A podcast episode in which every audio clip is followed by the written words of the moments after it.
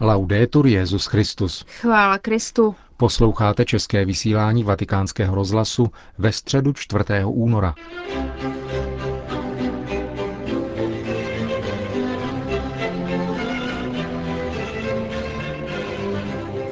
Benedikt XVI. dnes při generální audienci ukončil 20-dílnou sérii katechezí o svatém Pavlovi. V závěru audience pak před tisícovkami schromážděných v aule Pavla VI.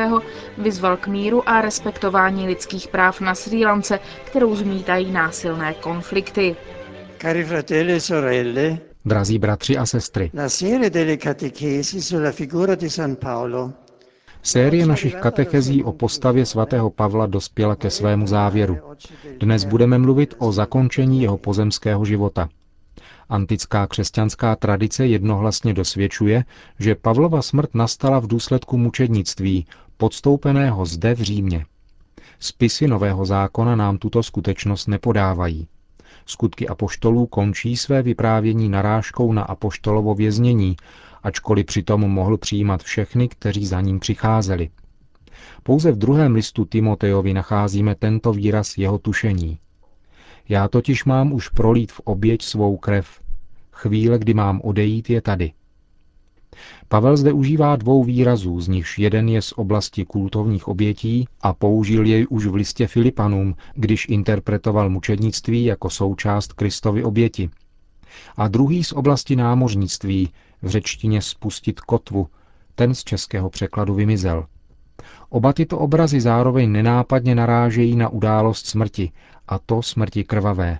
První výslovné svědectví o konci svatého Pavla se nám dochovalo z 90. let prvního století a vzniklo tedy necelých 30 let po jeho smrti. Jde o list, který římská církev a její biskup Klement I. adresovali církvi korintské, v tomto listu je vyjádřena pobídka mít před očima příklad apoštolů a hned po zmínce o Petrově mučednictví tam čteme.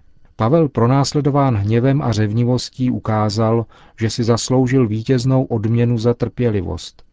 Sedmkrát byl v poutech, byl vyháněn, kamenován, hlásal boží slovo na východě i na západě. Za svou víru sklidil proto velkou slávu. Po celém světě hlásal spravedlnost a dostal se až k hranicím západu. Před vladaři vydal své svědectví a když odešel z tohoto světa, odebral se na svaté místo a dal příklad velmi veliké trpělivosti. Trpělivost, o níž je zde řeč, chce říci, že sdílel velkodušně a trvale Kristovo utrpení a přijal dlouhou cestu strádání, takže Pavel může říci, na svém těle nosím znamení, že náležím Ježíšovi. V textu svatého Klementa jsme slyšeli, že se Pavel dostal až k hranicím západu. Diskutuje se o tom, zda je to náznak cesty do Španělska, kterou Pavel prý podniknul. Není to jisté, ale pravdou je, že svatý Pavel ve svém listě Římanům vyjadřuje svůj úmysl vydat se do Španělska. Molto interessante è nella lettera di Clemente il succedersi dei due nomi. Velmi zajímavé je také to, že v Klementově listě jsou po sobě zmiňovány jména Petra a Pavla, ačkoliv v obráceném pořadí jsou uvedena ve svědectví Eusebia z Cezareje ze čtvrtého století, který v souvislosti s císařem Neronem píše Za něho byli v Římě stět Pavel a Petr ukřižován. Potvrzuje to i nápis se jmény Petra a Pavla, který je až do dneška zachován na tamním pohřebišti. Eusebius pak pokračuje a podává starší svědectví jednoho římského kněze jménem Gaius z druhého století. Mohu ukázat vítězné znamení apoštolů. Chceš-li jít na Vatikán nebo do Ostie, najdeš vítězná znamení těch, kteří založili tuto církev. Vítěznými znameními jsou míněny hřbitovní náhrobky a jedná se o hroby Petra a Pavla, které dnes po dvou tisíci letech ctíme na stejných místech, jak tady ve Vatikánu, pokud jde o svatého Petra, tak v bazilice svatého Pavla za hradbami na ostýské cestě, pokud jde o apoštola národů. Pozoruhodné je to, že oba velcí apoštolové jsou zmiňováni společně – Ačkoliv žádný antický pramen nemluví o jejich současném působení v Římě, jsou na základě společného pohřbu v hlavním městě Římské říše zapsáni v pozdějším křesťanském povědomí jako zakladatelé římské církve. Irenej z Lyonu totiž koncem druhého století o apoštolské posloupnosti v různých církvích píše, poněvadž by bylo příliš dlouhé vypočítávat posloupnost všech církví, vezměme tu nejstarší, největší a ve všem známou církev, založenou a zbudovanou v Římě dvěma nejslavnějšími apoštoly, Petrem a Pavlem. Nechme ale nyní stranou postavu Petra a soustřeďme se na Pavla. Jeho mučednictví je poprvé vylíčeno ve skutcích Pavlových, napsaných kolem druhého století. Ty udávají, že Nero ho odsoudil ke smrti s tětím, které následovalo nedlouho poté. Datum smrti se však liší již v antických pramenech, které je kladou mezi pronásledování, které Nero rozpoutal po požáru Říma v červenci roku 64 a poslední rok jeho vlády, to je rok 68. Datace velice závisí na časovém určení Pavlova příchodu do Říma, což je diskuze, do které se zde nemůžeme pouštět. Následující tradice přináší dvě další podrobnosti. Jedna, legendárnější, uvádí, že k mučednictví došlo na Via Laurentina u Aquae Salvie, přičemž došlo k trojímu odskoku jeho stěté hlavy, což na o něch místech způsobilo vytrysknutí vodního pramene. Od té doby až do dnes nese toto místo název Tré Fontáne. Druhá podrobnost se shoduje se starověkým už zmíněným svědectvím kněze Gája a praví, že k Pavlově pohřbu došlo nejen mimo město u druhého milníku ostýské cesty, ale přesněji na statku Luciny, což byla římská šlechtična, tam ve čtvrtém století císař Konstantin nechal postavit první kostel, který byl později mezi čtvrtým a pátým stoletím velkolepě rozšířen císaři Valentiniánem II., Teodóziem a Arkádiem. Po požáru roku 1800 tam byla vybudována nynější bazilika svatého Pavla za hradbami. In ogni caso, la figura di San Paolo grandeggia ben al di là della sua vita terrena e della sua morte. Postava svatého Pavla však v každém případě přesahuje jeho pozemský život i smrt. Zanechal po sobě mimořádný duchovní odkaz. I on se jako pravý Ježíšův učedník stal znamením odporu. Zatímco tzv. ebionité, židovsko-křesťanský proud, jej považovali za odpadlíka od mojžíšského zákona, objevuje se už ve skutcích apoštolů velká úcta k apoštolu Pavlovi.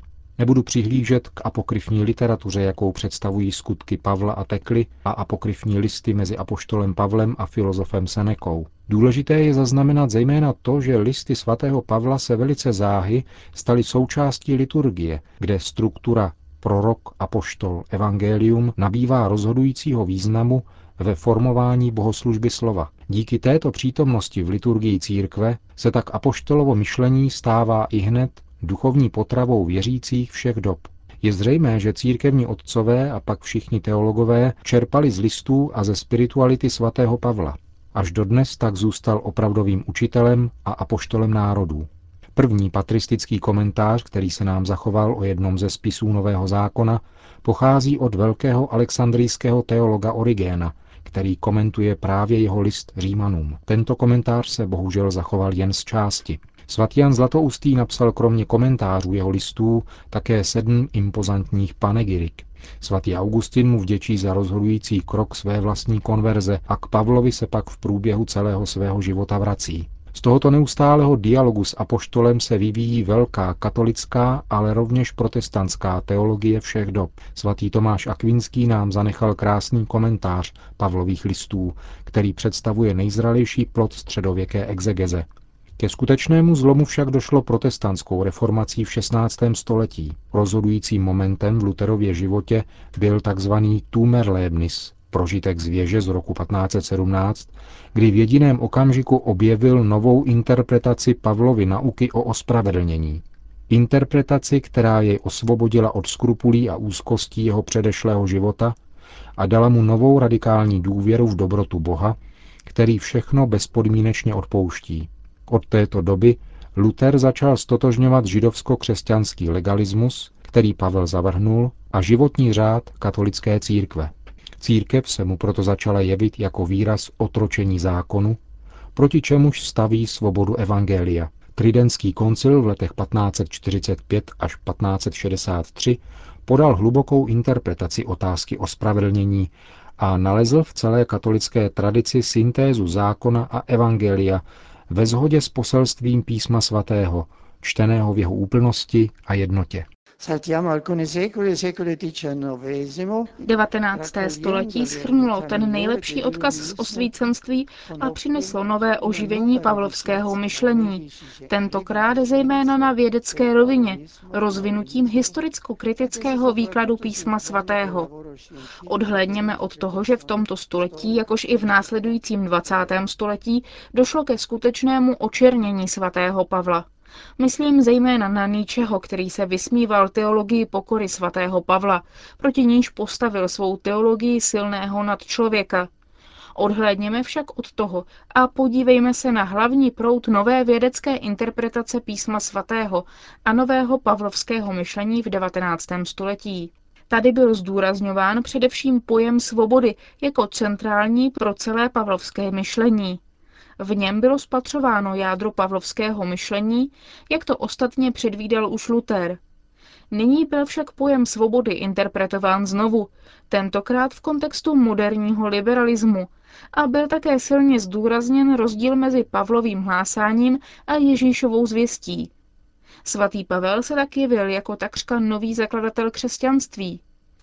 Je pravda, že u Pavla je ústřední důraz na boží království, charakteristický pro Ježíšovu zvěst, proměněn na kristologický důraz, jehož vrcholným bodem je velikonoční tajemství. A z velikonočního tajemství vyplývají svátosti křtu a eucharistie jako trvalé přítomnosti tohoto tajemství, z něhož roste tělo Kristovo a buduje se církev. Řekl bych však, aniž bych zabíhal do podrobností, že právě v novém ústředním postavení kristologie a velikonočního tajemství se uskutečňuje Boží království, konkretizuje se, zpřítomňuje a působí autentická Ježíšova zvěst.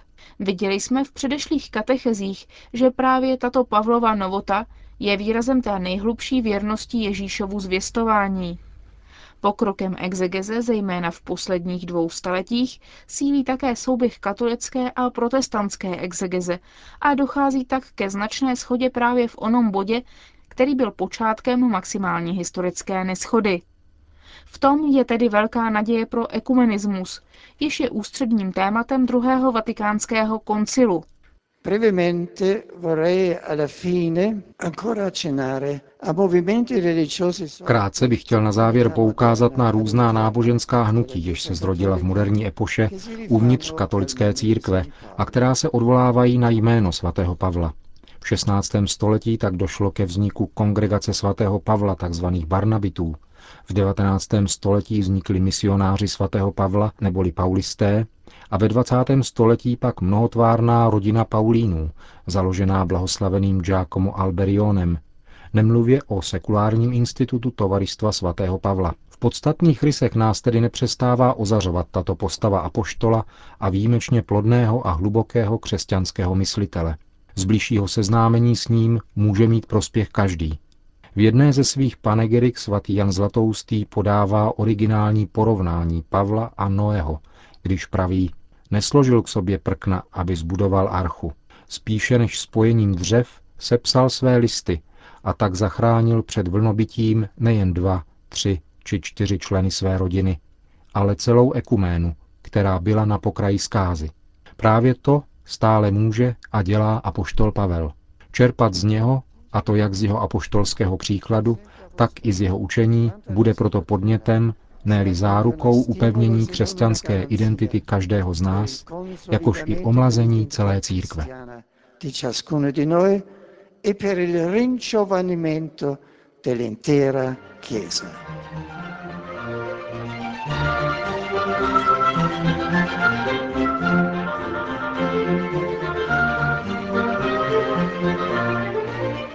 Končíme české vysílání vatikánského rozhlasu. Chvála Kristu. Laudetur Jezus Christus. Thank you.